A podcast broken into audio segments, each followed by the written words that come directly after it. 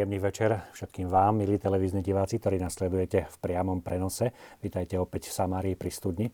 Našou dnešnou spoločnou témou bude Bol som chorý a pomohli ste mi. Nie náhodou práve táto téma, pretože práve 11. februára si budeme pripomínať Svetový deň chorých a Práve na túto tému prišli k nám do štúdia diskutovať s nami niektorí už veľmi vzácni a stabilní hostia v našej televízii. To je profesor doktor Jozef Glasa. Vítajte, pán doktor. Dobrý večer, pozdravujem všetkých divákov. Som rád, že moje pozvanie prijala aj dôstojný pán Gerard Glazeropic, kňaz, ktorý sa dlhé roky venoval a venuje práve práci s chorými.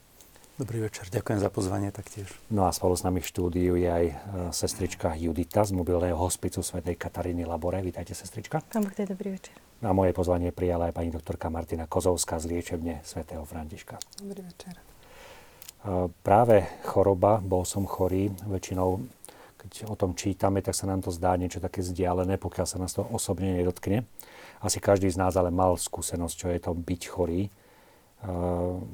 Môžeme to tak možno, že aj v našom živote, takže ako sme to osobne prežívali, lebo stačí naozaj niekedy málo, stačí nádcha, stačí chrípka, už reagujeme inak ako sa bežných okolností, keď sme zdraví, keď, keď je všetko v poriadku, ale to ešte stále nie je vážna choroba alebo niečo, čo, čo nás nejako vážnejšie obmedzuje. Predsa už to mení naše správanie, naše, naše reakcie. Pani doktorka, asi na vás zostane taký ten vážny príbeh. No, tak ja sama um, osobne v podstate neviem, či mám povedať, že som onkologický pacient. Ja sa tak teraz už necítim, ale pred pár rokmi v podstate bola aj mne diagnostiková vyslovená diagnóza onkologického ochorenia. Keď som sa to dozvedela, bola som ešte na materskej, najmenšie dieťa malo 2 roky. Zaujímavé je, že prvé, čo mi napadlo, no samozrejme vyhrkli mi slzy. A potom prvé, čo bolo, Pani Bože, nechcem mať síroty. Ani nie to, že, že zomriem, lebo toho som sa až tak nejako nebala, bolo to zaujímavé, asi to je nejaká Božia milosť, ale uh, najvi, najviac mi spôsobovalo bolesť a úzkosť to, že zostanú malé deti. Lebo vtedy som ešte rýchlo nevedela si spomenúť, teraz aká je prognoza, čo všetko akože vyplýva z toho ochorenia. Uh, ochorenie v podstate prinieslo do našej rodiny, keď sa teraz spätne na to pozerám s odstupom už aj rokov, môžem povedať, uh, samé pozitíva. Zblížilo nás ako manželov. Samozrejme, viac sme sa priputali či k Bohu, či k modlitbe. Zistila som, že máme okolo seba úžasných ľudí, aj kniaza vo farnosti, ktorý nám neskutočne pomohol, spoločenstvo ľudí, každý sa ponúkol s pomocou, bol ochotný aj v priebehu teda tej liečby, či postražiť, postarať sa o deti, samozrejme rodina, rodičia, všetci sa zapojili. A ja ten čas, počas liečby, čo som musela prežiť, aj v viac menej takej izolácii som pokladala v podstate za čas takej odmeny pre mňa od, od, od Boha, vlastne tak spätne, že bol to čas, pre mňa, ktorý som venovala modlitbe. Predtým pri deťoch, pri všetkom nemala som, koľkokrát som si vyčítala, že nestíham sa, nestíham sa modliť, nestíham toto, hento. A vlastne tento čas, ktorý mi prišiel, priebehu dva mesiace, potom zase nejaká prestávka a opakovanie počas liečby. Uh, som využila na modlitbu a modlila som sa, ďakovala som za to, že mám v podstate toto onkologické ochorenie, lebo sú aj horšie. Hej, že to prežívanie toho a liečby nie je až také zlé, ako to musia prežívať ostatní. Za toto ďakujem aj teraz dennodenne, keď sa sama starám o takýchto pacientov. A ten čas som využívala aj za, na modlitbu za tých, ktorí sú, boli, mysleli na mňa, modlili sa za mňa, e, proste za všetkých. A nikdy som sa tam toľko nemodlila možno e, v živote ako za, v tomto čase. A to všetko mi dávalo silu a myslím si, že aj dáva do ďalších dní. Mm-hmm. To mám taký naozaj, že z prvej ruky príklad a určite ako lekári alebo tí, ktorí sa staráte o chorých, máte veľa takýchto príbehov, ale každý z nich je naozaj špecifický, je viazaný na konkrétneho človeka, čiže nie sú to nejaké štatistiky, nie sú to len nejaké čísla. Ako vnímate práve ľudí, ktorí prežívajú niečo možno podobné ako pani doktorka? No ja som sa možno najviac naučil práve keď som bol pacientom. Bolo to už teda pred pár rokmi a bol som účastníkom e, nehody a mal som roztrieskanú tak e, túto kosť e, v pravej ruke, že našťastie chirurgovia to nemohli operovať, takže mám ruku ešte stále. ale som zažil tú, tú bolesť, tú odkazanosť na druhých, tú bezmocnosť. Ehm, mal som takú, pretože ako lekár som mal všetku protekciu, takže museli mi to dvakrát naprávať a museli mi dať teda tak, taký gips, že som mal celý ako, ako brnenie a nikam som si nedočiahol, všetko pod tým svrbelo a rôzne takéto záležitosti. E, zažil som, že mi nemal kto e, vody podať, keď som ležal na tej posteli a podobné veci. E,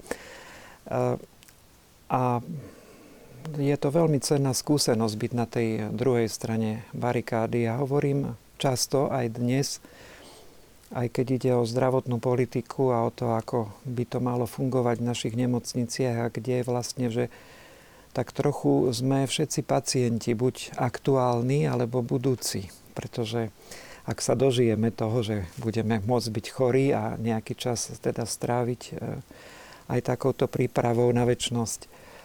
A potom som sa veľa naučil, keď e, boli chorí v rodine a závažné ochorenia. E, keď závažne ochorel náš otec a iný príbuzný. A No a potom prežívam to so svojimi pacientami, ktorých mám každý deň. A mnohí mi volajú, mám ich na ambulancii, niektorí chodia roky, 10 ročia, poznám ich rodiny už za tie roky, mnohé osudy. Človek ako si sa tak dostane tým ľuďom pod kožu, bez toho, že by chcel. Je to aj niečo nádherné, pretože zdieľate tie osudy, tie trápenia, tie sklamania, tie nádeje, tie Božie navštívenia a nie je to vždy človeku dané až tak ideálne prežiť. Je tam často zúfalstvo, často ľudia nevidia ako ďalej, mnohokrát sú opustení, mnohokrát aj tí príbuzní sa nezachovajú, ako by človek očakával. Niekedy zlyhá manžel, niekedy zlyhá manželka, nevydržia. Na druhej strane vidím, ako sa starajú starí manželia jeden od druhého, ako sa doopatrujú jeden druhého.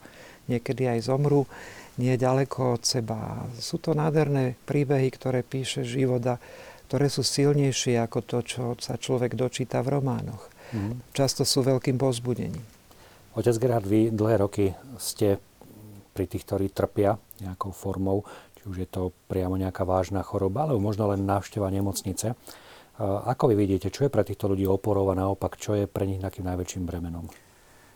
Tak vďaka tej pastorácii v zdravotníctve, kde som mohol pôsobiť čistých 10 rokov, tak som pozoroval a vnímal to, že pre chorého a trpiaceho človeka bol veľmi dôležitý prístup jeho najbližších príbuzných. Tam sa kryštalizovali vzťahy, ako to aj tu zaznelo. E, nie všetci majú také šťastie ako pani doktorka, že sa zblížili. Veľakrát som našiel aj takých, kde muž opustil manželku alebo jednoducho neprišli, nemali záujem, najmä už keď išlo starších ľudí. Ale toto robí strašne veľa, keď e, pri tom chorom človeku, či už ťažko chorom, nevyliečiteľne chorom, stojí manžel, manželka, dieťa, tí najbližší príbuzní. Potom samozrejme personál. Vieme, ako to je. Pán doktor to spomenul, že tá kríza je naozaj veľmi veľká. My môžeme síce ďakovať, že sme ešte na Slovensku, že to funguje tak, ako to funguje, len ten personál je neskutočne preťažený a nemôže adekvátne vynahradiť prítomnosť, lebo po tej prítomnosti ten človek najviac túži. Jeho tak nezaujíma nejaká liečba alebo, alebo nejaké moderné prístroje, ktoré sú na ňom aplikované, ale, ale ten, ten prístup, ten konkrétny. A to bola taká hrejivá skúsenosť mnohokrát, že aj na mňa ako na kniaza alebo kolegov kňazov, ktorí pracujú v zdravotníctve, že reagovali veľmi pozitívne. Keď som začínal, tak som mal z toho také obavy, že no tak budú tam hrom, že kde máš toho Boha, podri sa, ako trpím. Ale veľakrát tí ľudia povedali, Bohu vďaka, že to nedopadlo horšie. Takže rodina, personál a potom ten duchovný. Lenže ten duchovný je dôležité, aby mal v prvom rade ľudský prístup. My tam nesmieme prísť ako, ako nejaký, e, nejaké nadprirodzené bytosti, ale ako vyslovene, ako, ako ľudia, ktorí najskôr zareagujú na tú, na tú situáciu, ktorá tam je na tej izbe, konkrétne čo sa týka toho pacienta, musíme si to všimnúť, musíme na to reagovať. po prípade na tú rodinu, na tých príbuzných, osloviť ich a cez nich nejako hľadať tú cestu. Lebo ak reagujeme paušálne, tak je to tak, ako keď sa niekedy stiažujeme na lekárov, že tak ten ma vybavil, tam len napísal čo si, ani sa na mňa nepozrel, ale veľakrát aj nám sa to žiaľ stáva. Niekedy je to pre zaneprázdnenosť, niekedy pre vyčerpanosť, ale k tomu sa dostane možno ešte neskôr. Mm. Sestrička, mobilný hospic, čo to je? Lebo možno mnohí diváci sa s tým ani ešte doteraz nestretli, a možno už počuli slovičko hospic ako taký, možno sa niečo vynáral, prečo mobilný a čo je náplňou takejto práce? Mobilný hospic je takisto zdravotnícke zariadenie ako hospic v takomto kamennom prevedení ale ide o to, tá mobilita znamená to, že prichádzame k týmto pacientom, ktorí sú v poslednom štádiu ochorenia k ním domov.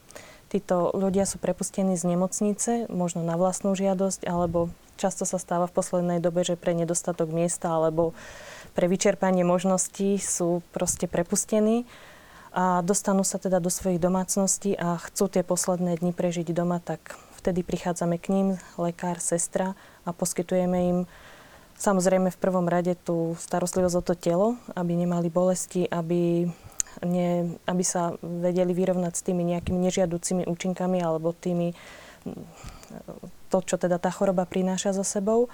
A zároveň si myslím teda, alebo sa im snažíme byť aj takou tou ľudskou, aj duchovnou oporou keď sú to... Keď sme pripravili túto reláciu, tak prezradím troška na pána profesora, že mi povedal, že musí zohnať uh, sestru, lebo bez sestier by sme boli stratení. Určite. Ako to myslel pán profesor? Presne tak. Neviem si predstaviť uh, zdravotníctvo bez sestier. A ja to tak niekedy žartom hovorím aj na tej našej ambulanci, že musím sestričku poslúchať a ona mi organizuje čas a všetko pre tých pacientov. Trošku to možno preháňam, ale naozaj tá dobrá sestra, to je základ. A teraz sa diskutuje, že či chyba na Slovensku 2000 alebo 12 tisíc sestier, to sú hrozné čísla. Ja by som chcel počiarknúť, že ak chýba len jedna sestra na Slovensku, aj to je veľa. Pretože tá jedna sestra chýba pri tom jednom konkrétnom pacientovi. Môže chýbať pri mojej mame, pri vašom otcovi, pri vašom dieťati tá jedna sestra na Slovensku nesmie chýbať ani jedna sestra. A je to strašné, ak, je, ak sú to tisíce, ktoré chýbajú. Podľa zdrav ministerstva teraz nejakej, nejakého prepočtu je to zhruba 2000. Ja myslím, že je to hrubo podcenené. A tie sestry prinášajú samozrejme odbornosť. Dnes, dnes sestra musí veľmi mnoho vedieť, ale prinášajú to zdravé ľudské srdce otvorené a, a dobrotu.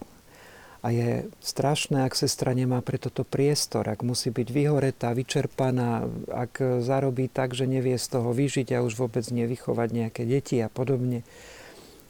Ak to povolanie si spoločnosť neváži, ak si neváži tú obeď tej sestry, veď by som chcel vidieť tých kritikov a tých, čo robia tie prepočty, či by vydržali tú 12-hodinovú nočnú službu a mali na krku 30 ležiacich pacientov do rána, o ktorých sa treba kompletne postarať, ktorým treba dať lieky, ktorých treba vraj polohovať, ktorých treba umývať, ktorým treba vymeniť prádlo niekedy mnohokrát za noc, pri ktorých treba byť, na ktorých treba mať nervy výdrž a všetko a to proste je nadľudský výkon a je to vlastne každú nočnú. Nie, že to je raz do mesiaca. Keď máte doma chorého človeka, tak aká je to záťaž. A je to jeden človek. A podobne. Čiže je také pekné výročie. Pred e, niečo rokom sa jeden slovenský biskup zastal sestier. A si myslím, že na to by sa nemalo zabudnúť. To bolo v situácii, keď to nebolo jednoduché vyjadriť sa v prospech sestier, ktoré boli tak strašne zle portretované v médiách. A môžem povedať, že veľmi, veľmi klamlivo. Mal som možnosť sa presvedčiť, že tie sestry nebojovali za pár grajciarov. Tie bojovali za nás všetkých, ktorí sme pacientami na Slovensku. A nenašiel sa nikto, okrem biskupa katolickej cirkvi, ktorý by sa týchto sestier bol verejne zastal. myslím, že na to by sme nemuseli zabúdať. Áno, pozývame samozrejme do našej diskusie aj našich divákov. Nezabudnite na to, že prostredníctvom SMS alebo e-mailov sa môžete zapojiť do našej dnešnej diskusie, takže SMS-ky 0905 60 20 60 a e-mail samari.tvlux.sk, teda e-mail samari.tvlux.sk a SMS správa 0905 60 20 60. Naši stabilní diváci to už vedia, pretože už nám začínajú prichádzať nejaké otázky. Ale skôr ako sa dostaneme aj k otázkam aj našej ďalšej diskusii, uh, skúsime sa virtuálne spojiť s našim ďalším hosťom, je to práve ten biskup, ktorého pán profesor spomínal, pretože je to predseda Rady konferencie biskupov Slovenska pre pastoráciu v zdravotníctve, monsignor Milan Lach, s ktorým sme sa rozprávali jednak o tom, prečo církev slávi aj Svetový deň chorých a samozrejme, prečo je tento rok, alebo toto výročie 25. také výnimočné a čo od neho očakáva Svetý Otec a aj samotná církev. Takže poprosím režiu o spojení s otcom biskupom. Na telefónnej linke máme otca biskupa Milana Lacha, ktorý je predsedom Rady pre pastoráciu v zdravotníctve konferencie biskupov Slovenska. Otec biskup, Svetý Otec nás vyzýva, aby sme tento Svetový deň chorých prežili tak osobitným spôsobom. Ako to vnímate, túto výzvu? Srdečne pozdravujem všetkých e, televíznych divákov televízie Lux, e, samozrejme všetkých chorých a tých, ktorí sa o chorých starajú. Ja vnímam túto iniciatívu Svetého Otca naozaj ako niečo, niečo osobné, e, že neostal len pri nejakom e, vyhlásení e, listom, prostredníctvom listu, ale nás vyzýva práve k tomu, aby sme naozaj v ten deň, samozrejme, že nielen v tento deň, ale hlavne v tento deň, boli fyzicky práve s tými, ktorí nemôžu prísť do chrámu, možno sú sami osamotení. A aby sme mali, mali vedeli si nájsť čas, čo je asi dnes naj, najväčší problém, práve pre týchto ľudí. Aké rôzne aktivity e, sú odporúčané, ale môžu sa vykonať vo farnostiach, spoločenstvách? Naša, naša rada pre pastoráciu zdravotníkov e, pri konferencii biskupov Slovenska e, pripravila také návrhy, viacero takých aktivít, ktoré, ktoré by mohli e, veriaci, ale samozrejme aj s nimi kňazi vo farnostiach použiť. Či je to slávenie spoločnej bohoslužby s chorými. To znamená, tí, ktorí by mohli nejak technicky pri, pri ich pomoci nejak zabezpečiť, aby prišli v ten deň do kostola, do chrámu na Svetu Omšu na Eucharistiu. To je jedna taká forma.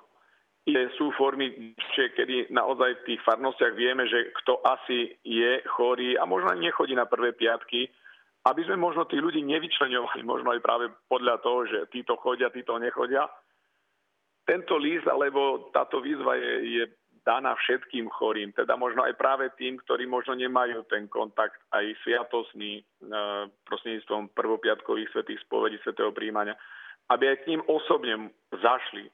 Či už kňazi, predovšetkým to je dosť taká aj výzva, myslím, že je dosť také, také, také e, výzva pre, pre kňazov vo farnostiach, ale potom hovorím aj pre ľudí, ktorí, ktorí možno sú veriaci a ktorí by chceli nejakým spôsobom pomôcť aj tomto, počas tohto uh, Svetového dňa chorých práve tým, že ich pôjdu navštíviť, že možno budú s nimi, že si pospomínajú, že sa možno s nimi pomodlia, oče náš, zdravá. Teda jednoducho aktivity, ktoré nemajú ísť byť nejaké veľkolepé, konkrétne k týmto chorým možno zabudnutým ľuďom, ktorí sú medzi nami. Otec biskup, na začiatku ste pozdravili chorých a tých, ktorí sa o nich starajú. Aké máte pre nich posolstvo prostredníctvom našej televízie? Posolstvo jednoznačné, predovšetkým práve chorým, aby, aby aj svoju chorobu uh, vedeli prijať s vďačnosťou. Možno to znie trošku také, také e, zvláštne, čo hovorím, ale aj choroba je darom pre nás E, práve v tom, že môžeme e, sa, môžeme sa zidentifikovať o mnoho bližšie možno práve aj s Kristom, ktorého sme nasledovníkmi, učeníkmi a vieme, že Kristus, keď vystupoval do Jeruzaléma na viacerých miestach v Božom slove, v evaneliách, to, to je zaznamenané, učeníci trpli. Teda samozrejme, že choroba nie je pre nás niečím príjemným. Ale keď choroba je taká, ktorá, ktorá sa nedá nejak odstrániť, iba možno zmierniť, viem, aby sme vedeli prijať aj naozaj vo viere v tom, že, že sme s Kristom, že aj v tej chorobe sme s ním a že aj tá choroba má svoj koniec, môžem povedať, lebo v tom očakávaní nového väčšného života vieme, že smrť nás, nás, nás približuje alebo nám otvára nový horizont, no, nový horizont života s Kristom. To je možno taký odkaz pre chorých, ktorý naozaj chcem poprosiť možno aj svoje obety, aj možno to utrpenie obetovali za biskupov na Slovensku, za kňazov na Slovensku, za možno svojich blízkych, že aj táto obeta utrpenia má svoju hodnotu.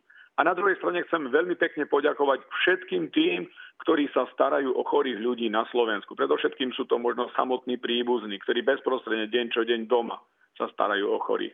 Ale potom zdravotníckým pracovníkom, skutočne mnohým zdravotným sestram, lekárom, ktorí veľkodušne nasadzujú každý deň svoj život a svoje sily dávajú pre, preto, aby boli blízko chorých, aby pomáhali a aby naozaj neboli zabudnutí. A, nie, a v neposlednom rade samozrejme našim duchovným kňazom, ktorí či už doma po farnostiach chodia a s láskou trpezlivo, možno každý ten prvý piatok, čo prvý piatok prichádzajú k týmto chorým a sú s nimi a poviem tak, strácajú ten čas, ktorý je naozaj veľkým ziskom, alebo našich nemocničných duchovných, našich bratov, kňazov, ktorí naozaj trpezlivo a veľmi takej, takej tichej, nenápadnej službe deň čo deň sú pri lôžku chorého a sprevádzajú a možno by som povedal tú, tú chorobu možno uľahčujú jak tým chorým, alebo a predovšetkým aj potom tiež zdravotníckým pracovníkom v nemocniciach. V mene našich divákov našej televíznej relácie v Samári pri studni vám veľmi pekne ďakujem aj za čas, aj za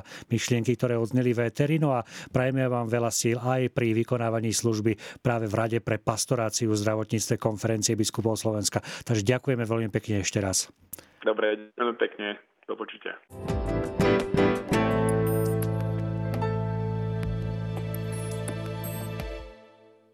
Takže to bol náš virtuálny host, otec biskup eh, Milan Lach. Eh, takže možno, ak vy cítite potrebu, chcete zareagovať možno na to, čo otec biskup hovoril, nech sa páči.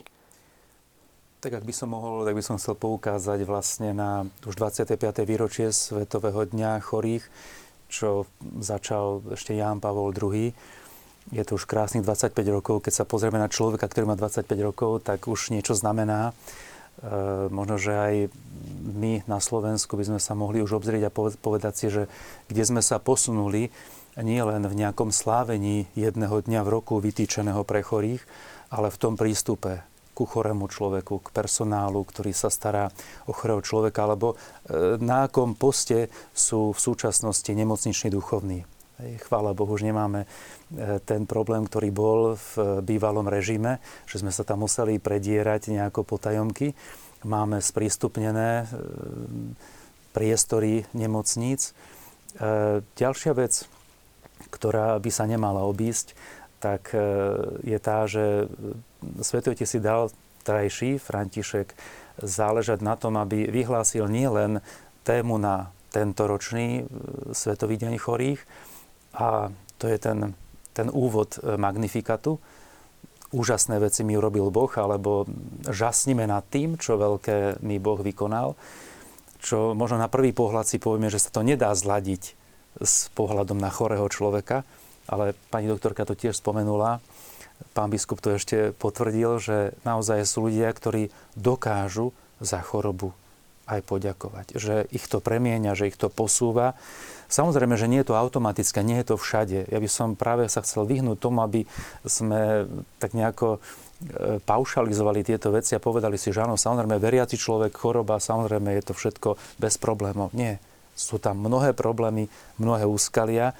Aj keď som komunikoval pred týmto natáčaním so svojimi známymi, ktorí si prežili veľmi ťažké chvíle, stratu dieťatka, tak som ich tiež tak pozýval ešte do, do takéto nejakej komunikácie. Hovorí, vieš čo, nie sme teraz schopní, lebo máme veľmi ťažké chvíle, že na nás ako keby to až teraz doláhlo. Takže ono to nie je také jednoduché, nie je to také ľahké s chorobou a s utrpením. Stále to bude tajomstvo, ale e, myslím si, že za tými slovami sa skrýva naozaj veľmi veľa. Tak ako aj Mária to povedala a určite ten život nebol iba prechádzka nejakou rúžovou záhradou. E, tá ďalšia téma na rok 2018 má názov Hľa tvoj syn, hľa tvoja matka, e, kde mne to evokuje teda tento, tento rok 2017, že byť s človekom, to je to, že žasni nad tým, byť s človekom. Tá budúcoročná hľa syn tvoj, hľa tvoja matka, byť pri človeku. Sú to len malé písmenká, ale je to rozdiel. Byť s človekom a teraz byť pri človeku ako matka so synom, alebo ako syn s matkou, alebo matka s dieťaťom, a, alebo to je jedno, či to už je manžel, manželka, ale byť v takomto blízkom vzťahu, to, ten, ten materinský, ten je ten asi najvýstižnejší.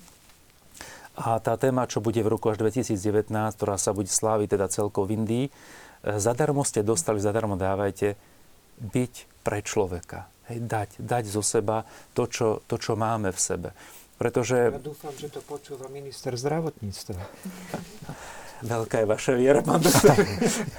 Ale to nie je len o počúvaní. Ja e, myslím si, že tento odkaz musíme hlavne my spracovať, my to nejako prijať a rozobrať. A e, nemyslieť si, že Svetový deň chorých vyriešime 11. februára, zvoláme, dovezieme, vybavíme, odvezieme a nič nás nezaujíma. Áno, tých starých to poteší, chorých to poteší, oni sa povzbudia, lenže viem, ako to v živote chodí, e, že keď chcete niečo pripraviť a zorganizovať, ten človek je chorý. Hej, koľkokrát sa dohodnete so zdravými ľuďmi a neprídu tam. Áno, z desiatich, siedmi vám neprídu, lebo má taký program onaký. Ale tu máte chorého človeka, ktorý nevie, čo bude zajtra. A teraz, aby sme neboli z toho smutní, že sa nám to nepodarí na to 11. februára, že sme to mali tak načasované. Slávme to možno v oktáve, slávme to dlhšie a, a práve nezabudneme na tie všedné, obyčajné dni. Určite im to dobre padne, keď ich vyzvihneme raz za rok. Ale asi je to málo. Ako pápež určite chce poukázať, aby sme na to mysleli, že, že, že chorí ľudia, trpiaci ľudia sú tu medzi nami, sú s nami a, a dajme im ten priestor. Ale určite by nebol za to, že len jeden deň na pár minút a že potom nás to nezaujíma. Bolo by to veľmi falošné a veľmi povrchné. Pani doktorka, e, aký vy vidíte zmysel a vôbec ten rozmer práve toho duchovného? Lebo jedna vec je tá starostlivosť o telo, čo sa naozaj nesmie zanedbať a ak sa to zanedbáva, tak už je to veľmi kritické. Ale ako vidíte práve ten rozmer toho duchovného vo vašej službe? Uh, áno, aby sme mohli aj to duchovno začať rozvíjať, alebo teda, tak naozaj sa musí najskôr to telesné. Hlavne, ak je tam nejaká bolesť, úzkosť, tedy človek nie je schopný nejako sa pripraviť a vnímať uh, tie duchovné veci. Ale ja osobne vidím aj pri pacientoch, aj mne je ľahšie napríklad ísť k pacientovi, ktorého viem, že je veriaci, a pozbudiť ho. Nájdem tie slova, on to aj väčšinou príjme a, a ľahšie sa mi s ním komunikuje, ľahšie uh, hľada nejaký ten zmysel toho utrpenia. Aj mne je to blízke, čiže aj, aj s ním ťažšie, hľadám nejaké slova, koľkokrát ani neviem. Ja sa tak modlím, že pani, daj mi, daj mi do slova, že čo mám povedať tomu človeku, ktorý uh, nie je veriaci. Hej? Že kde, kde ani, ani, ani ja by som nevedela povedať, čo som komu kedy povedala v tomto, že kde nájsť pre nich ten zmysel, hej, lebo my vidíme, hej, teda, že ideme k otcovi a teda aj keď ten život sa kráti a ten život je ohraničený, hej, u niekoho niekedy týždeň, dva, my to nevieme predpovedať, niekedy sa to zlomí a ide to za pár hodín, ale uh, vidím, vidím tých, ktorí žili tú vieru, vidím u nich, že je to silné odchádzajú v pokoji a krásne, normálne vidieť krásnu tvár, ktorá sa blíži k otcovi. Ale ešte na druhej strane sa stretávam koľkokrát, sú to aj veriaci, väčšinou keď sú to aj starší ľudia, uh, veriaci, chodili celý život do kostola, sviatosti, prvé piatky, všetko, žili s tým a teraz príde teda, ten život sa nakloní teda už k tej smrti, tomu sklonku. A teraz sa pýtam, keď nie aj ich, ale aj príbuzných, čo sviatosť pomazania napríklad chorých. Hej. Len to nie, lebo to už je posledné a už zajtra zomriem. Uh, neviem teda, či to je v povedomí ľudí, hej, o tej sviatosti, teda ako máme krst a manželstvo a príjmanie, všetky tieto sviatosti, ktoré nám majú byť posilou a sú teda posilou do toho života. Ja teda to aspoň vnímam, že to pomazanie chorých má byť posilou okrem teda možno teda aj toho svetého príjmania pre toho chorého, mm. alebo takto posilou do tých, do, do tých dní. A mnohí sa toho boja. Mm. Boja sa toho, lebo to už akože nad nimi lámeme kríž a už ich pochovávame a ja neviem, pomaly vyberáme truhlu a neviem čo. Nejako pomoc, ale ako, ako, ako bodka. Áno, ako mm. bodka, že my už keď toto je, takže už to príde zajtra, alebo mm. tak. No. Sestrička, vy máte akú skúsenosť? Stretávate sa, vy asi si nevyberáte, že teda my budeme chodiť len k veriacim. Predpokladám, že to tak nie je. Nie, nie to, toto naozaj si nevyberáme, skôr si teda ľudia vyberajú nás a už predpokladám, že pán nám pošle tých, ktorí to naozaj potrebujú. No v domácnosti je to zase asi trošku iné ako v nemocnici, aj keď v niektorých veciach podobné. Ehm, tam sa snažíme skôr tým, že sme tam veľmi blízko v tom jadre tej rodiny, lebo v posledných chvíľach toho človeka alebo v tých posledných dňoch, týždňoch je tam naozaj tá najbližšia rodina.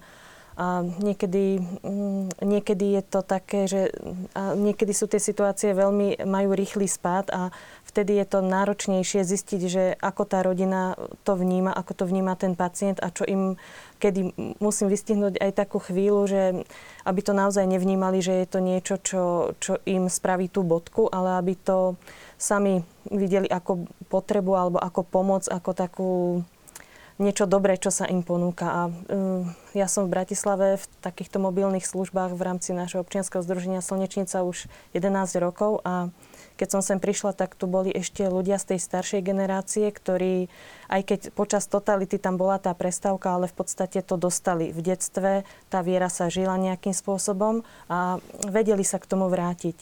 A dnes už sa stretávam s ľuďmi, ktorí ani nie, že by nechceli, ale to nedostali a tú hodnotu nevidia. Ani, ani po nej netúžia tým pádom a niekedy mi je veľmi ťažko, keď vidím, že, že, tú, že tú hodnotu nepoznajú a že, že si nevedia tým pádom pomôcť. Ale zase mám na druhej strane skúsenosť, že pán Boh ani týchto ľudí neopúšťa, že naopak, že je tam s nimi a zažila som veľa pekných situácií, kedy možno neboli schopní prijať doslova kňaza k svojmu lôžku, ale boli schopní sa pomodliť alebo sa chceli pomodliť, alebo si aspoň vypočuli niečo takéto duchovné, takúto duchovnú pomoc alebo to nasmerovanie. Často sa mi stane, že um, sa mi teda stalo, že um, mladá žena nám zomierala, nebola pokrstená, um, rodičia boli komunisti počas toho obdobia a bála sa nejakých takých bubákov a keď, nám, keď mi to povedali teda oni, tak e, som hovorila, že by som sa s ňou aj porozprávala o tom, že, e, či, že boli teda takí, že áno, že porozprávajte sa. Tak som sa jej spýtala, či vie, kam ide a pokrutila mi hlavou, že nie. Tak som jej mohla vydať možno len takéto svoje svedectvo, že ja verím, že mm, Pán Boh je, že ťa má rád, že ťa čaká, aj keď ho nepoznáš, že sa ti dá spoznať, ak mu uveríš, že je mocnejší ako všetci tí bubáci, ktorí tam na teba číhajú a mm, že, že ti bude dobre potom mm. pri ňom. Tak niekedy sa dá urobiť iba toto, niekedy ani to, ale myslím si, že keď nás tam Pán Boh pošle, že, že to na čo je dobré, mm. alebo že, že aspoň, aspoň niečo môžeme. Aká je táto skúsenosť kniaza, ktorý ide vyslovať sviatosti? Je to niečo podobné, ako hovorí sestrička? Samozrejme, je to veľmi podobné, pretože u nej je to možno, že na jednej strane trošku ľahšie, lebo ona vykonáva tú konkrétnu službu. Hej, o nás, hoci, príde, áno, hoci prídete v reholnom ruchu, ale vedia, že idete slúžiť po tej fyzickej a ľudskej stránke, od nás veľakrát nevedia, čo majú očakávať a presne toto posledné pomazanie, tá smrť, mne sa stalo tie, že som prišiel na chirurgiu a bežné operácie, alebo traumatológia to dokonca bola a úplne vydesený, že to už ako je so mnou tak zle. To sú tie nejaké také čudné, čudné skladania v tých našich hlavách. A... Ale tam je zanedbaná základná katechéza našich drahých veriacich. Aj to, áno. Ale tak ako hovorila sestrička, že už tí ľudia to ani nezažili a nevedia, že čo v tom je, že jednoducho nevedia, čo od toho môžu očakávať, alebo si myslia, že len jedno, že už len to posledné, že to už je nejaké, nejaké to, nejaká tá bodka za životom. Máme veľký dlh, aby sme ľudí informovali, aby sme im to priblížili na hodinách náboženstva, v rodinách, v skazateľnice, vo všetkých možných médiách. na náboženstvo, ani do kostola. A vo všetkých možných médiách. Možno už len svedectvo toho a, života. Lebo hovoríme o veriacich, alebo tzv. veriacich, alebo katolíkov, hej, ktorí ešte toho kniaza ako tak príjmu a majú takéto predstavy. Tam niekde je veľký dlh. Áno. Myslím si, že aj, aj teda z našich radov, e, konkrétne, konkrétne kňazov, ktorí možno aj tú sviatosť pomazania chorých, tak, tak možno tiež je, kde si dávame na ten kraj. Dáme si záležať. Dobre, príprava na kras, príprava na sveté príjmanie, ale to pomazanie chorých, ja som nepočul o tom, že by niekto robil prípravu na pomazanie chorých. Hej. A keď sa niekde o tom hovorí, raz za rok je to strašne málo a záleží ešte na tom, ako sa to povie. Hej. Lebo je, je strašné, keď niekto povie, aha, tak tento nebol zaopatrený, tak ten určite nebude spasený. To je strašné. Takže na takéto e, súdy si musíme dať veľký pozor. Mňa fascinuje Anselm Green už roky rokúce a on krásne vysvetľuje túto sviatosť ako most, ako prechod zo zdravia do choroby, ale aj potom ako prechod z choroby na ten druhý breh. A to sú, to sú fantastické veci, lebo my potrebujeme, stále prechádzame. Hej, prejdeme len e, z miestnosti do miestnosti, je tam prach, musíme cez neho prejsť, je to problém. Keď sme zdraví, nie je, ale keď sme chorí, tak je problém aj, aj tú nohu zdvihnúť. A tá sviatosť Prepačte, slúži na pomoc. Sa, nevolá sa náhodou e, sveté príjmanie, ktoré sa vyslovuje, vysluhuje chorým umierajúcim viatikum, viatikum teda pokrm na cestu. To je ten ano. posledný okamih práve, keď ano si o tom hovoríme, lebo áno, častokrát sa ľudia možno práve s týmto milia, že viatikum si automaticky e, stotožňujú s, e, s pomazaním chorých. Áno. Ale tá cesta môže byť ešte dlhá. Áno. Samozrejme. Nezriedka sa pacient tak prekvapujúco zlepší po tom ano. poslednom pomazaní, ano. že ide domov. Áno. po, často pocítia aj takú duchovnú úľavu. Aj tak, a tým pádom aj také fyzické zlepšenie a naozaj, kto to príjme s vierou, tak pre neho je to posila. V tomto sú takéto sestry veľkým prínosom. E, keď sú reholné, tak úplne super. A keď to vedia podať a vysvetliť. A keď sú zdravotné, tak tiež už veľakrát na tom poli vedia pracovať. Vedia, vedia povedať aspoň to, že môžeme vám zavolať kniaza, porozprávate sa s ním. Áno, nie nejak ho vystrašiť, ale trošku tak pripraviť tú cestu e, tomu kňazovi, aby sa mohol k tomu pacientovi priblížiť, lebo veľakrát naozaj e, tá, tá predpríprava je, je veľmi dôležitá. Ja som takú len skúsenosť, nebolo to sice konkrétne, že pomazanie chorých, ale mali sme vyše roka u nás mladého pacienta v kome. Ehm, mal preležaniny, dýchal cez hadičku, vyživovaný cez hadičku do žalúdka. V podstate sme sa o neho starali, ten stav ale postupne on, on chradol. Nie ako pri, pri tých rozhovoroch, ani nie ako na mňa, napríklad ako lekárky, a dokonca úplne inej, inej poviem, veľmi dobrej duši, ja poviem u nás v liečebni, ktorá chodí a pýta sa, keď aj my sa nepýtame, kto chce sviatosti, nechce a takto. A pri takomto rozhovore s rodičmi tohto chlapca nejako prišlo teda k tomu, že či by mohol byť pokrstený. No. Tak sa to potom, hej, teda na tejto duchovnej stránke teda sa to prebralo s kňazom a tak a bol na, nakoniec pokrstený. Bolo to po dlhšom období, ale ja som bola akože ošetrujúca lekárka v podstate skoro rok, čiže dennodenne som ho vydala v podstate on nekomunikoval, ale bolo vidieť na tej tvári uh, určitým spôsobom také nejaké utrpenie. Hej. Nevidie. My sme sa snažili, keď sme videli, že reaguje bolestivo, pridali sme od bolesti. Keď bolo, ja neviem, niečo, všetko sme my medicínsky uh, sa snažili vycítiť. Keď nie my, aj sestričky, ošetrovateľky, každý proste, kto videl, že proste treba niečo niekde pridať medicínsky a medikamentozne sme urobili. Ale ja, keď to tak vnímam, to obdobie od toho krstu, ako keby nastala u neho nejaká cesta. Hej. Uh, cesta k tomu odchodu, ja to teraz tak spätne, pretože prednedávnom zomrel a stále mám pred oč- a postupne teda, my sme si to tak vravili, odchádza, odchádza, odchádza a dva dní vlastne pred jeho umrtím, keď som tam prišla ako lekárka, ja som videla krásnu, spokojnú tvár, ktorú som dovtedy za celé, celé obdobie v podstate nevidela. Vždy tam bol nejaký, nejaký taký krč, nejaké také napätie. A dva dní, a to som ja vtedy ešte teda netušila, že, že nastane to umrtie, lebo paradoxne všetky také fyzikálne tieto prejavy sa nám akože zlepšovali, hej, u neho, alebo teda nebolo to také zlé ako, akože predtým.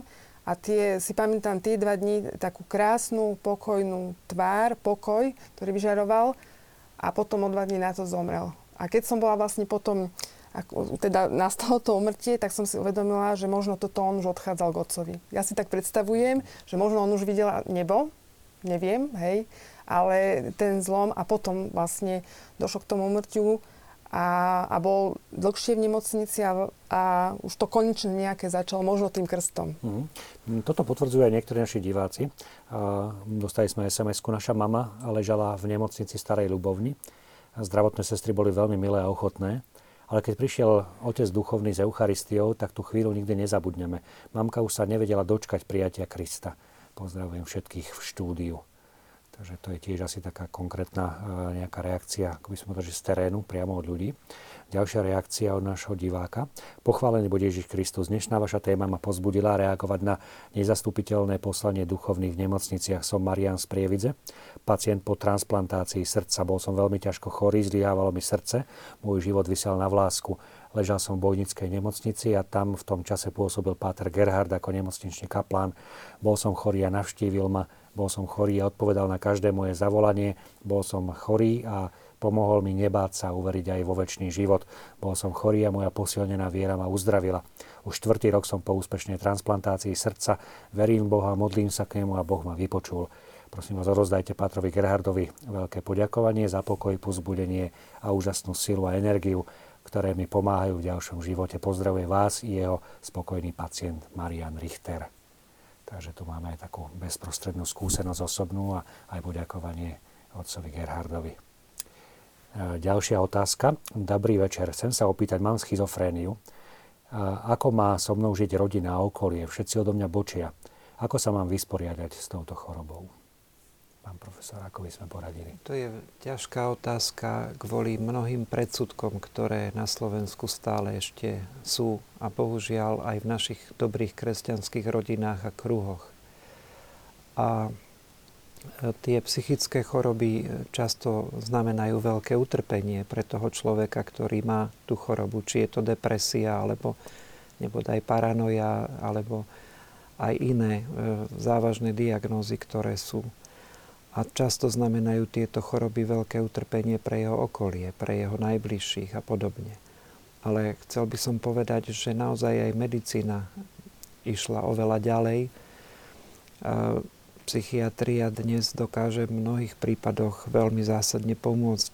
Tí pacienti dnes dokonca môžu zastávať aj vysoké funkcie celkom úspešne a naozaj mať e, plnohodnotný život – E, vyžadujú si pochopiteľne určité, mm, určitú podporu svojho okolia, svojich najbližších, už to tu bolo spomenuté, vyžadujú si adekvátnu liečbu.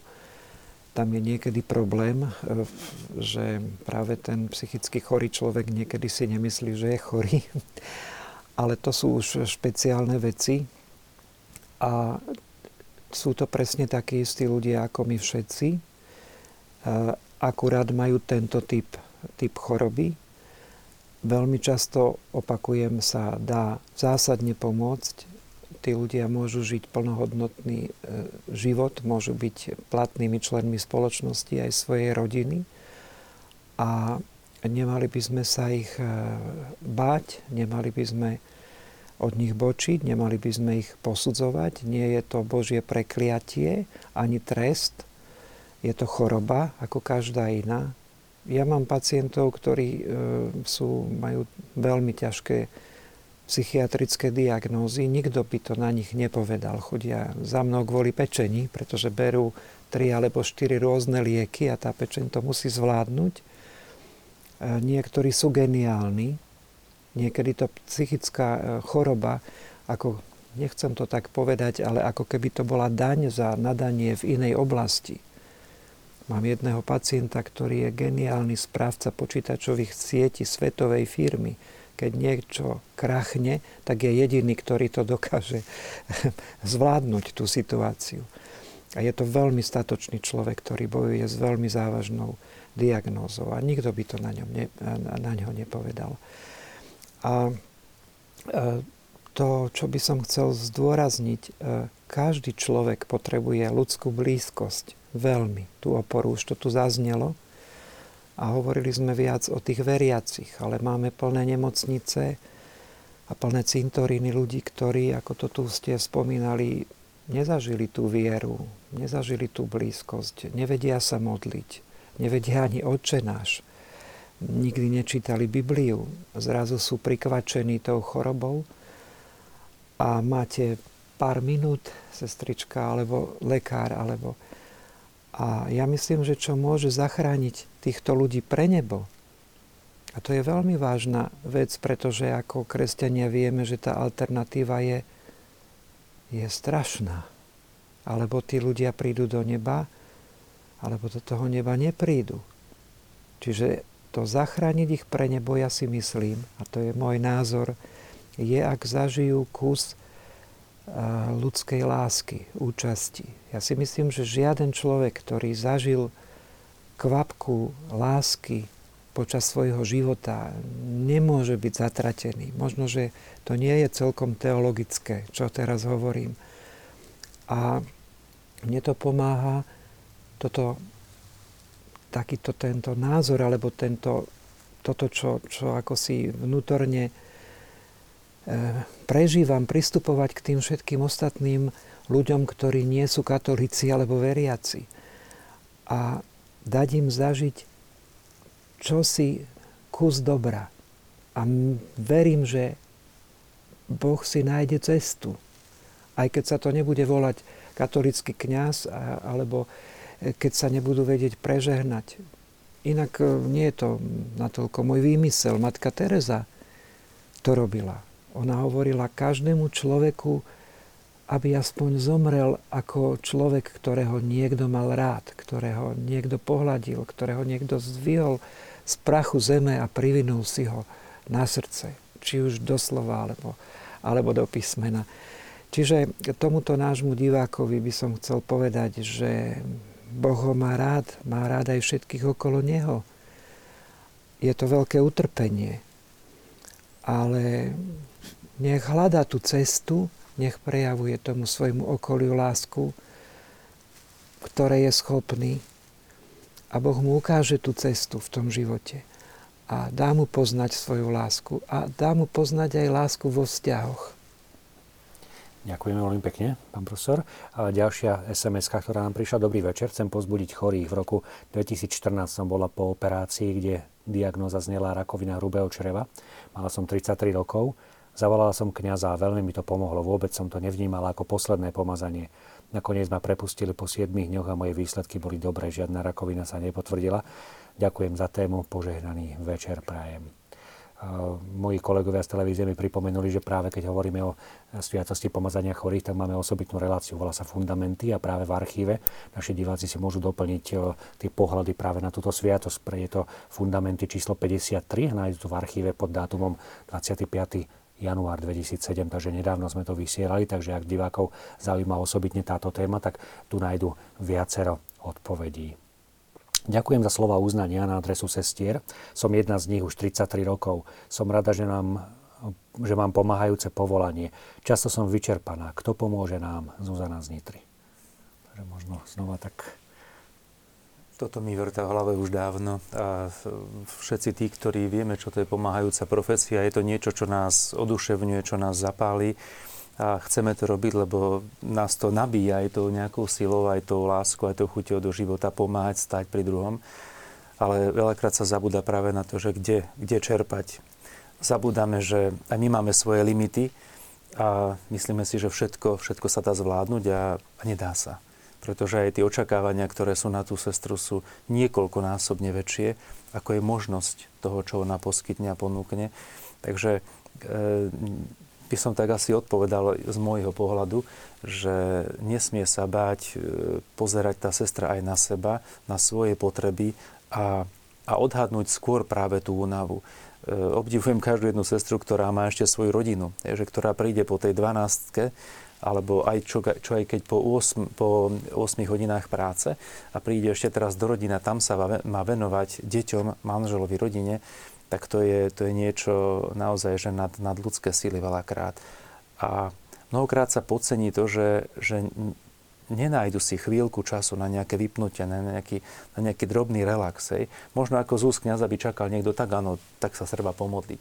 Nie je to tak jednoduché a chcel by som to zvorazniť, že ani to tak len nefunguje tak ľahko. E, práve naopak, vtedy človek, keď je tak vyčerpaný a tak znechutený možno z toho všetkého, čo vidí okolo seba, tak nemá chuť sa ani modliť. Možno, že ako aj v žalmoch to nájdeme, že by s tým Bohom sa skôr hádal. Hej ale treba to možno niekedy aj vykričať, treba to aj pomenovať, treba to aj povedať. Možno niekedy aj tomu pacientovi, keby sme osobne poznali tú sestru, tak sa dá, hej, že povedať, potrite sa, vy máte právo povedať, tak teraz nie, počkajte, bude to o chvíľu, alebo e, aj to nie, treba sa naučiť povedať. Mm. Lebo kto sa len rozdáva, rozdáva, tak skôr či neskôr vyhorí, vypráhne. Aj ona potrebuje niekiaľ čerpať tú silu. Áno, keď to načerpá od toho manžela, od tých detí, je to dobrá. Treba hľadať aj taký ten ľudský zdroj.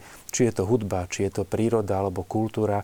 Ja viem, že ľahko sa mi o tom teraz rozpráva, kde si nájde zdravotná sestra čas, že pôjdem raz za mesiac, raz za rok, keď sa dostane do divadla alebo niekde, ale my to potrebujeme. Potrebujeme niekde načerpať, lebo inak, inak sa to nedá. Mm. Pani doktorka, pre vás je čo tým zdrojom čerpania? Tak pre mňa tiež aj tá rodina, deti, a tie, tie, tieto, čiže ja keď prídem domov aj od tých pacientov, koľkokrát niekedy aj porozprávam, čo šeli, čo bolo, ale ani nemám často nejako tak ako vnímať a prežívať. No a samozrejme aj, aj, aj viera. Mne sú vzácne spoločné chvíle nás ako rodiny, lebo častokrát, či v práci, či v službe, uh, od rodiny človek trávi čas a naozaj vtedy si, vtedy si vážim, vážim každý deň, keď sme spolu, každú možno aj, nemusí to byť celý deň, každá, každá chvíľa, aj keď som večer unavená, tie deti sa na mňa vrhnú a mi rozprávajú, že ani nevládzem uh, nič s nimi, ale potom večer si síce unavená. Takže pozdravujeme a, deti doma pri televíznej obrazovke. si unavená, lahnem a poviem, pani, ja ti za, ne ďakujem, aj keď ma rozčulili, aj keď ma nahnevali, aj keď ma vyčerpávajú. Uh, takisto aj manžel je veľkou oporou, tiež musí zvládať starostlivosť v podstate on vtedy o tie deti, hej, čo možno je pre ňoho aj taká výzva a týmto ho pozdravujem tiež a skladám obdiv. No a tá viera, aj modlitba. Ja koľkokrát prídem aj v robote, teda, keď mám takých pacientov a už vidím, že, že Pani Bože, že už si ho zober, hej, lebo už ako, že my z toho medicínskeho si myslím, že urobíme všeličo, aby sme tie tie či bolesť, či úzkosť, či čo ovplyvnili medicamentózne, tam vidíme akože um, už, že, že je maximum, ale proste niekedy, hej, že nie ani zomrieť, hej, a že prečo.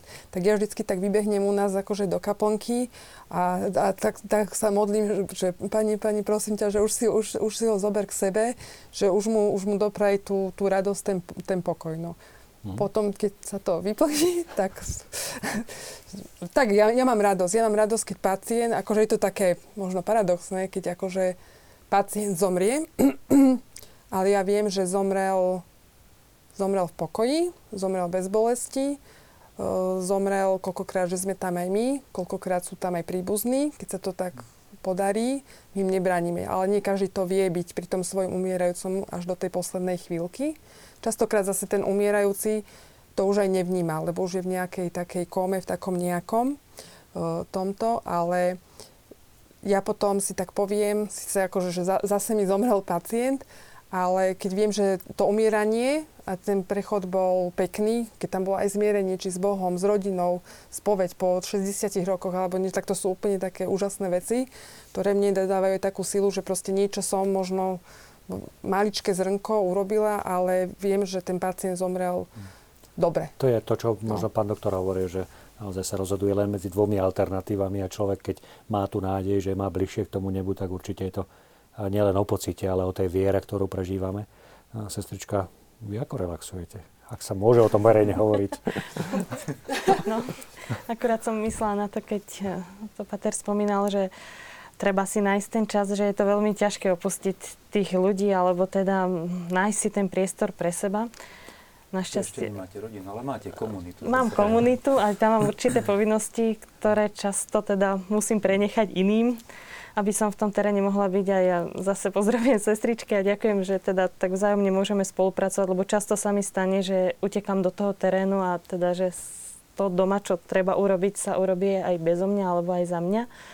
A pre mňa je relax teda aj to spoločenstvo, že máme, máme tiež každý deň chvíľu, ktorú venujeme sebe. Niekedy ju nestihnem, ale keď stihnem, tak je to pre mňa určitý relax.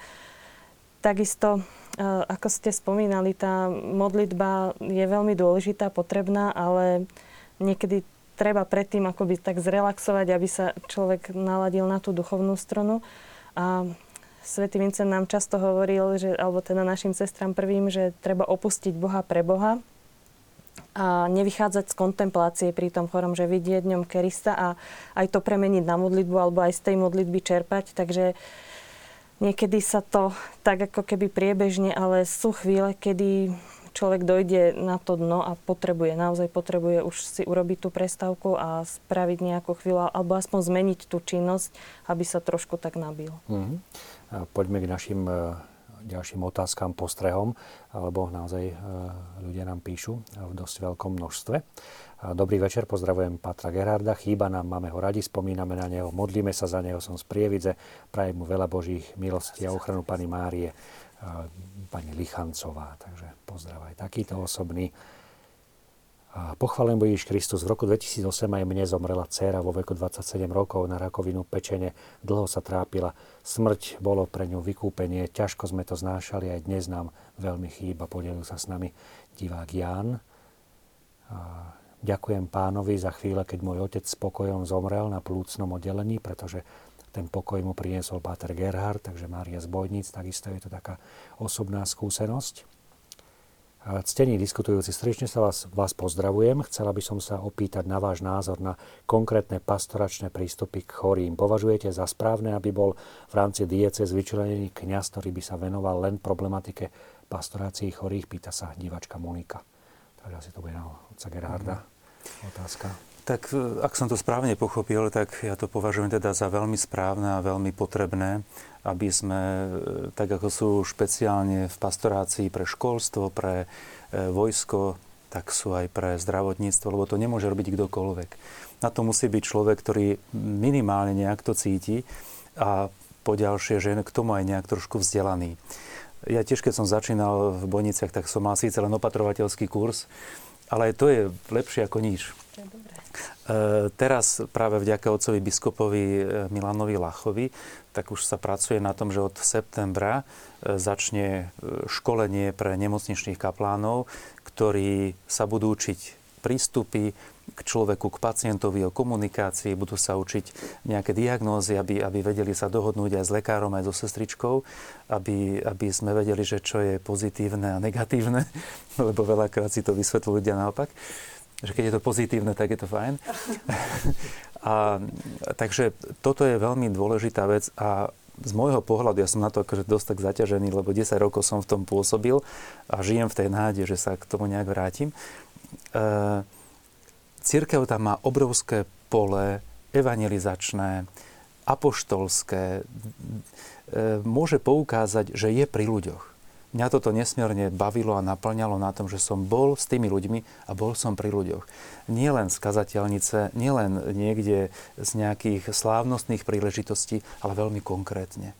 Vtedy, keď ten človek trpel. Takže na toto musíme byť ale aj my pripravení, pretože aj tie nároky, tak ako rastú nároky na sestry, takisto vo svete to už je tak, že rastú nároky aj na to nemocničného kaplána, kde je potrebné, aby sme sa toho ujali. Ja teda vnímam to už tak, že aj naši otcovia biskupy e, sú na to už viac otvorení a viac to vnímajú a k tomuto teda naozaj fandíme všetci, aby sme ten priestor mali a aby sme aj my nejakým spôsobom vedeli získavať či už budúcich kňazov alebo terajších kňazov pre túto pastoráciu. Ale reaguje na to aj pravdepodobne niekto z lekárov, nemocničných kňazov, ktorí sú naozaj povolaní a schopní čeliť realite choroby a zomierania a nájdu v tejto práci svoje poslanie naozaj málo. Chorý cíti, kedy kňaz prichádza splniť len svoju povinnosť vyslúženia sviatosti a uteká z toho smutného prostredia. A cíti, ich prichádza ozaj priniesť útechu a posilu aj ako človek, otec Gerhard jeden z mála. Keby bolo viac takých ľudí ako ona, keby títo povolaní mali možnosť rozvíjať svoje dary, mali by sme možno menej diskusie o eutanázii a my lekári možno ľahšiu prácu. Takže... Chcel by som povedať, že nemáme ich zasa až tak málo a sú pravidelné už stretnutia viac rokov duchovných, ktorí pôsobia v nemocniciach, takže je to niekoľko desiatok takých, ktorí naozaj deň a noc e, naozaj venujú tejto službe a prinášajú ozaj do toho prostredia toho Boha a to Božie milosrdenstvo, aj tú lásku a e, vďaka Bohu za všetkých, ale naozaj e, už by sme sa mali posunúť trošku ďalej. Chcel by som povedať, niekto spomínal, že asi milión ľudí prejde e, bránami nemocníc za rok. To je skoro každý piaty človek na Slovensku. To je, niektoré tie hospitalizácie sú opakované. To je obrovské číslo a to je obrovské pastoračné vlastne územie, ktoré, ktoré čaká a ktoré je veľkou výzvou, ale ktoré, ktoré volá svojou biedou. Vieme, aká bieda je v tom našom zdravotníctve. Dúfame, že konečne sa to hádam od toho dna odrazí a že to predsa len hádam pôjde k lepšiemu. Všetci na tom Slovensku by si to zaslúžili. Všetci naši občania, aby sme mali slušné, láskavé, dôstojné zdravotníctvo. A církev, kresťania, nie len církev, kresťania majú veľkú povinnosť a veľkú možnosť prinášať toho ducha, pretože ak to zdravotníctvo bude bezduché, tak bude hrozostrašné. Majú povinnosť prinášať, máme povinnosť prinášať svedomie, pretože keď v zdravotníctve nebude svedomie, tak nebude svedomitosť a bude nesvedomitosť, alebo je veľmi často. Ešte by som mal jednu poznámku, potrebujú zdravotníci, personál, potrebujú naozaj podporu, pomoc, lebo môžeme vyhorieť a môžeme nevládať. A často najmä sestry, ale často aj lekári, tí, ktorí naozaj pracujú, tak väčšinou pracujú na hranici ľudských možností. Je to taký paradox. Niektorí sa vezú a niektorí pracujú na hranici ľudských možností. Ale ja by som chcel veľmi počiarknúť, že rovnakú starostlivosť potrebujú všetci, ktorí sa o pacienta starajú napríklad doma. Často sú to roky a roky. Tí ľudia roky sú v službe, 24 hodín. Nemajú niekedy ani ako a kedy ísť do kostola, nakúpiť. A by som veľmi chcel poprosiť farnosti a všetkých ľudí dobrej vôle. Všimnite si vedľajší byt paneláku, vedľajší dom v dedine. Pozrite, či tí ľudia nepotrebujú niečo. Niekedy im stačí aj to dobré slovo, ani toho sa im nedostane. Malá pomoc, nepotrebujete nakúpiť, nepotrebujete niečo vybaviť.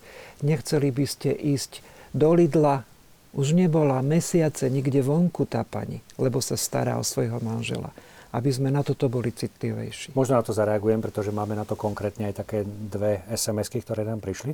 Vďaka za krásne a pozbudivé slova. Ja som jednou z tých občas unavených či prepracovaných sestier, ale dnešná téma padla vhod. Vďaka a požehnaný večer. Takže to je taká konkrétna vďaka od našej sestry, ktorá nás pozerá poženaný večer. Ako sa mám vysporiadať so sestrou, ktorá je psychicky chorá, nelieči sa, ale neskutočne ubližuje celej rodine. Napríklad aj teraz mi poslala už asi 8 nepríjemných SMS-iek. V piatok ich bolo 53. Bojím sa, že už to nedokážem zvládnuť. Je naša diváčka podpísaná ako Anna. To už hraničí až so stalkerizmom. To je niečo, čo som spomínal pred chvíľkou. Myslím si, že treba hľadať pomoc aj u zdravotníkov e, tam sú určité možnosti, možnosti riešenia z profesionálneho hľadiska.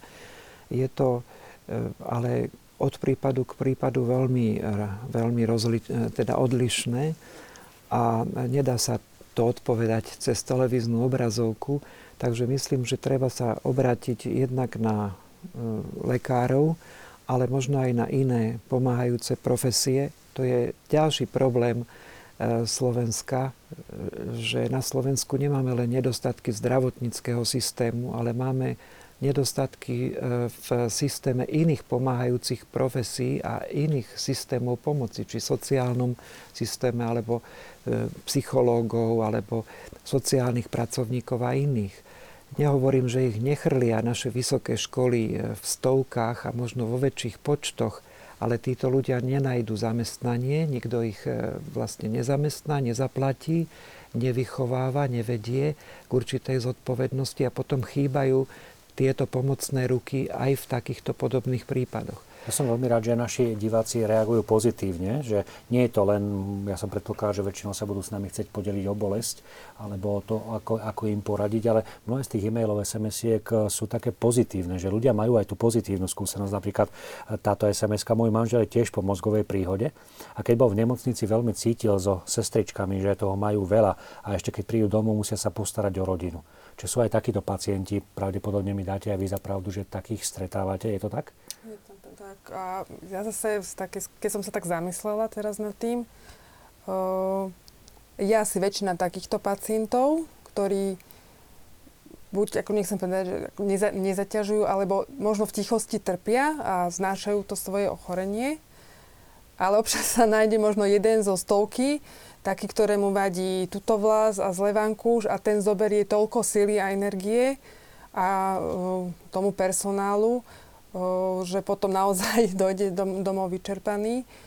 A... Nedá to inak diagnoza, sa to po latinsky povie crux medicorum, čiže kríž lekárov. A ešte ja sa veľakrát stretávam, že títo pacienti ku mne sa správajú ako k lekárovi, že, že dobre, ale keď príde sestra, ktorá mu umie, ho prebalí, umie ho, dá mu jesť, ktorá mu urobí základné činnosti, previaže mu rany a prídem, že urobíme toto, toto, treba takto, ale oni sú tí, ktorí to, či sestra alebo aj sanitár vykonajú.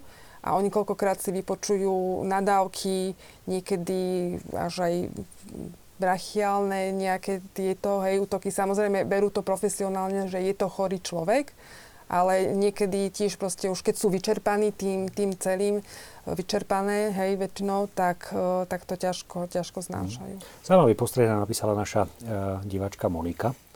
Bol som chorý a pomohli ste mi. Rada by som otvorila svoje srdce k tejto téme. Plne vedomá si svojho hriechu, rozvedené opäť zosobášenej osoby, nesiem svoj údel kríž, nemať možnosť pristupovať sviatostiam. Som aj zdravotne ťažko postihnutá, len dotknúť sa jeho rúcha túžim. My sme nedostali možnosť ani len priniesť hrozno na oltár, keď naše dieťa pristupovalo k prvému svetému príjmaniu, aj keď sa ho snažíme vychovávať vo viere, k úcte k cirkvi, k ľuďom a cítime sa ako malomocní, o to viac nesmierne túži, túžiaci po jeho dotyku. Nemám otázku, ale mám prozbu na vás, ktorí máte možnosť pristupovať k sviatostiam. Prosím, dajte nám hriešnikom nesúc nelahký kríž omrvinku z vašej veľkej milosti, ktorú máte. Doprajte nám Kristov pohľad cez vaše oči, doprajte nám slovo nádeje, neodsúdenia cez vaše slova, často až e, slova zatratenia. Áno, máme iste právom zakázané príjmať svete e, Krista sviatosne, ale vy nemáte zákaz dávať nám Krista cez vás. Buďte solou, ktorá nestráca chuť. Buďte svetlom, ktoré nám svieti v otmách. Ďakujem z celého srdca, že Páter Gerhard je človekom, kňazom, ktorý je solou a svetlom našich životov z úctou Monika. Takže možno aj toto je taká iná forma utrpenia, Veľká vďaka za tento príspevok. Ja som rád, že sa zase otvorila ďalšia téma. Mnohokrát aj my kňazi to berieme tak, že tomu chorému môžeme slúžiť len sviatostne. Nie je to pravda. Tá mimosviatostná služba je, je ďaleko rozsiahlejšia, ďaleko väčšia a tak ako aj sestrička spomínala, že už tí ľudia, niektorí nemôžu, hej, lebo sú určité zásady v cirkvi, ale sú takí, ktorí ani neboli v tom vedení a to neznamená, že ten kňaz im tam nemôže poslúžiť. Môže, len musí vedieť ako. Musí nájsť ten spôsob, musí nájsť tú cestu a musí to hlavne chcieť. Ehm, a musí mať o to záujem. Ehm, je zaujímavé, že mnohí svedci, teda na, na čele sám Kristus to povedal prvý a potom mnohí svedci po ňom, že, že v trpiacom človeku je prítomný sám Ježiš. My na to strašne zabúdame, veľmi rýchlo na to zabúdame. Svetý Kamil de Lelis, ktorý ma fascinoval pred niekoľkými rokmi, ja nehovorím, že už sa to stratilo, tak on dokázal pri nemocničnom lôžku chorého človeka kláčať tak, ako my pred sviatosťou oltárnou, možno, že ešte lepšie koncentrovaný pravdepodobne. Že to dal úplne na tú istú úroveň. E, chcel by som práve že dodať také nádeje ľuďom, ktorí veľmi ťažko trpia a nemajú možnosť príjmať sviatosti, aby, aby sa otvorili pre tie iné cesty, či je to sveté písmo, modlitba a to, že patria do cirkvy. Niekedy aj my sa k ním naozaj správame zle, lebo stačí jeden takýto nevhodný moment. E, chorý človek úplne inak reaguje na situáciu, ale my niekedy to prehliadneme. Áno, ty nebudeš nezobedný ten druhý to prinesie. Ale ten človek to spracováva inak. Veľakrát to prehľadneme. Je to škola aj pre nás a toto je svedectvo, že, že tento človek, ktorý síce niečo nemá, navonok, možno fyzicky, telesne, ale duchovne nás možno, že už dávno preskočil. Mm-hmm. A ak ešte môžem, to, to je veľmi veľká téma a veľmi ťažko sa tu zodpovedá na, na to všetko. Kritéria súdu. Tam sa nebude nikto pýtať, že či si takého vierovýznania, takého, či si bol na príjmaní, alebo ja to nechcem podceňovať v žiadnom prípade, ale bol som chorý, tým sme začali. Hej, navštívil si ma. Bol som hladný, smedný, nahý vo vezení. A tieto veci viem, že ľahšie je si dať tie kritérie, áno, môžeš ísť na príjmanie, môžeš ísť na spoveď, ty toto nemôžeš, nemôžeš, ale Kristus to asi nejak inak gladil, iným smerom, aby sme my boli citliví a vnímaví na týchto ľudí a dali im tie možnosti, ktoré oni majú, majú ich v cirkvi. A Kristus sa dotýkal všetkých tých, aké davy za ním prišli. Neuzdravil všetkých. Mnohých uzdravil, ale všetkým dal možnosť a, a neodsúdil. Ďakujem veľmi pekne. Fú, a teraz sa nám dosypalo znova toľko SMS, no poďme aspoň na tie, čo ešte stihneme. Dobrý večer, ďakujem za všetky vaše myšlienky na danú tému. Som tiež sestra a nevedela som povedať nie pacientom. Ochorela som na sklerózu multiplex a teraz po odstupe času a prehodnotení priorít v živote dokážem s požehnaním naďalej pomáhať, i keď na skrátenom úvesku. Pán Boh zaplat za každé dobré slovo v ambuláciách a nemocniciach. A znova je tu veľa poďakovaní otcovi Gerhardovi, takže zdá sa, že naozaj je tu veľa. Ale... ale zdá sa, že naozaj nie je tu naozaj krásne svedectvo. Toto myslím, že je potrebné prečítať. Melovci pozdravujú Patra Gerharda. Pomohol nám pri ťažkom úraze syna pred 15 rokmi v Kremnici. Nikdy nezabudnem na dvojhodinový telefonát do nemocnice, ktorý mňa ako matku ťažko zraneného synčeka držal nad vodou po celý čas. Takže vďaka nech ťa sprevádza Božia matka, otec Gerhard. Dobrý večer, Ocko sa dožil takmer 93, mamička takmer 88 a celá rodina sme boli niekoľkokrát svetkami zázračného fyzického znovu zrodenia zostavu, keď už sme si mysleli, že nastáva posledná hodina. Vždy sa to stalo po pomazaní chorých, píše nám Daniela. V prvom rade chcem poďakovať nemocničným kňazom, aj Pátrovi Jurajovi, aj Gerhardovi za všetku pomoc a starostlivosť. Keď sa človek zamýšľa nad chorobou a dokonca eh, chorobou eh, končiacou skorou smrťou nevidí nič pozitívne. Ale keď časom zistí, že utrpenie bolesť jedného uzdravuje a posilňuje mnohých, ostáva človek pokorný a vďačný za každý okamih prežitej, prežitý pri posteli alebo postielke chorého, umierajúceho. Ešte raz ďakujem Norika, Marián a Anielik Nelka. Pozdravujem aj e, ja sa musím poďakovať otcovi Gerardovi, ktorý nám veľmi pomohol, to je z úctou Gajdošovci, Dobrý večer, sa by som sa opýtať, ako často sa môže príjmať sviatosť pomazania chorých. Mám 64 rokov a v oktobri pred operáciou obličky som prijala túto sviatosť. Môžem ju teraz znova prijať na deň chorých, keď sa bude vyslovať v kostoloch? Ďakujem za peknú a pozbudivú reláciu. Posluchačka Strančína to vždy tak poteší, keď niekto túži tú sviatosť príjmať aj častejšie. Nikde, nikde to nie je limitované. Je to tak nejako kde si, že, že raz za rok, ale určite, že sa to môže aj častejšie.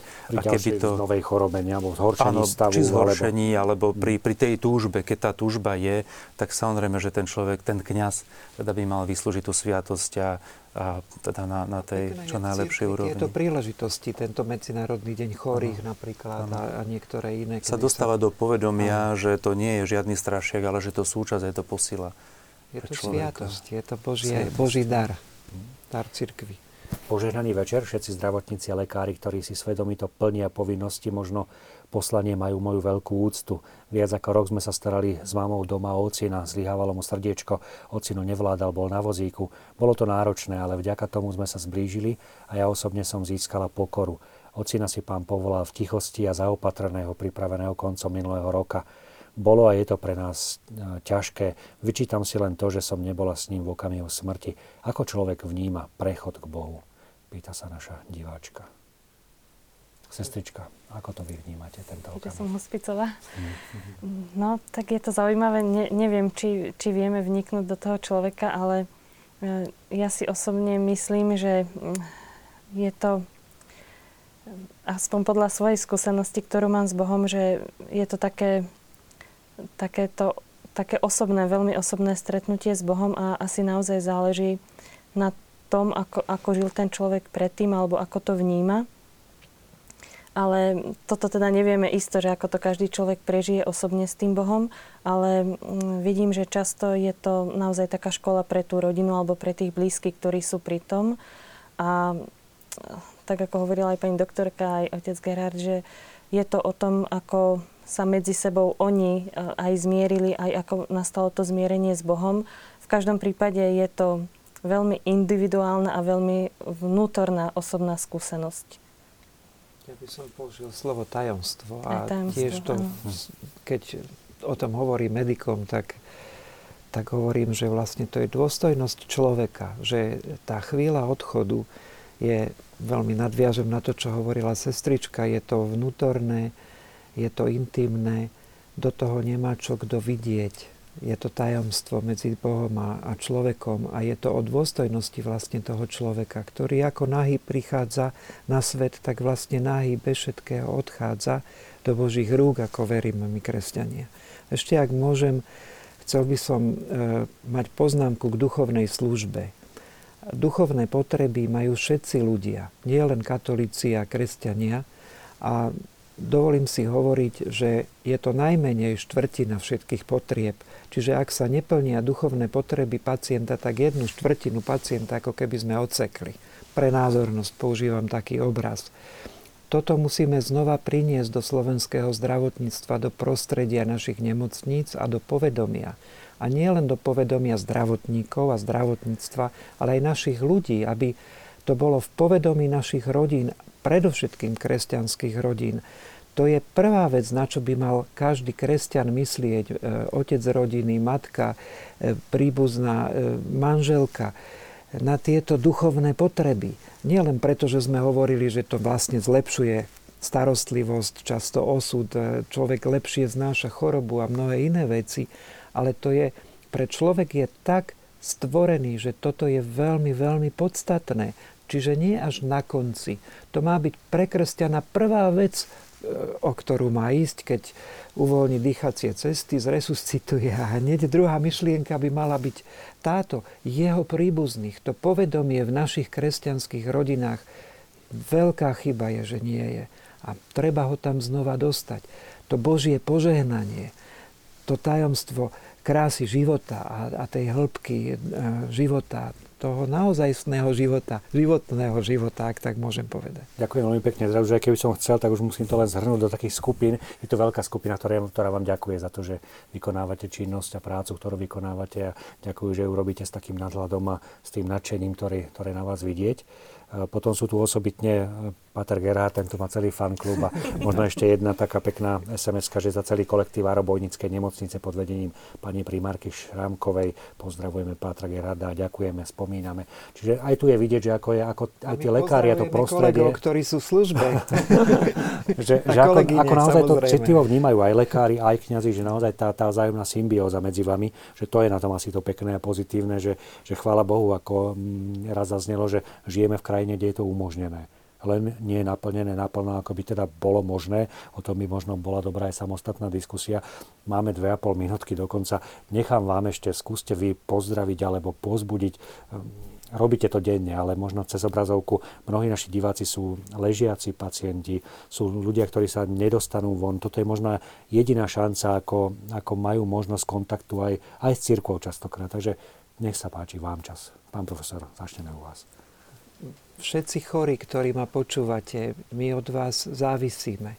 Pretože z, vášho, z vášho utrpenia žijeme a máme Božie milosti. Je to prepojenie.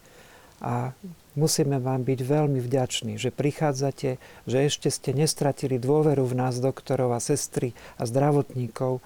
A prosím vás, modlite sa za nás, tak ako hovorí aj Svetý Otec, modlite sa za zdravotníkov na Slovensku, za slovenské zdravotníctvo, pretože veľmi, veľmi potrebuje Božiu pomoc a potrebuje záchranu, potrebuje znovu zrodenie, duchovné, morálne, aj odborné. Tak vám vopred ďakujem a prosím vás o to. Modlite sa za nás, prosím vás. Ďakujem pekne, otec Gerard. Ja by som chcel pozdraviť všetkých kolegov, teda nemocničných kaplánov, lebo sa ešte tak medzi nich tak dosť rátam. A nech, nech toto všetko, čo tu zaznelo, slúži aj pre nich ako, pre, ako povzbudenie a posila, pretože my veľakrát toto nevidíme a nepočujeme. Hej? Toto, čo tu teraz odznelo, tak to si tak človek vypočuje možno raz za 5 rokov, e, kde tu príde nejaká tá spätná väzba, ale je to tu a tá vaša služba e, je, je veľmi dôležitá a potrebná.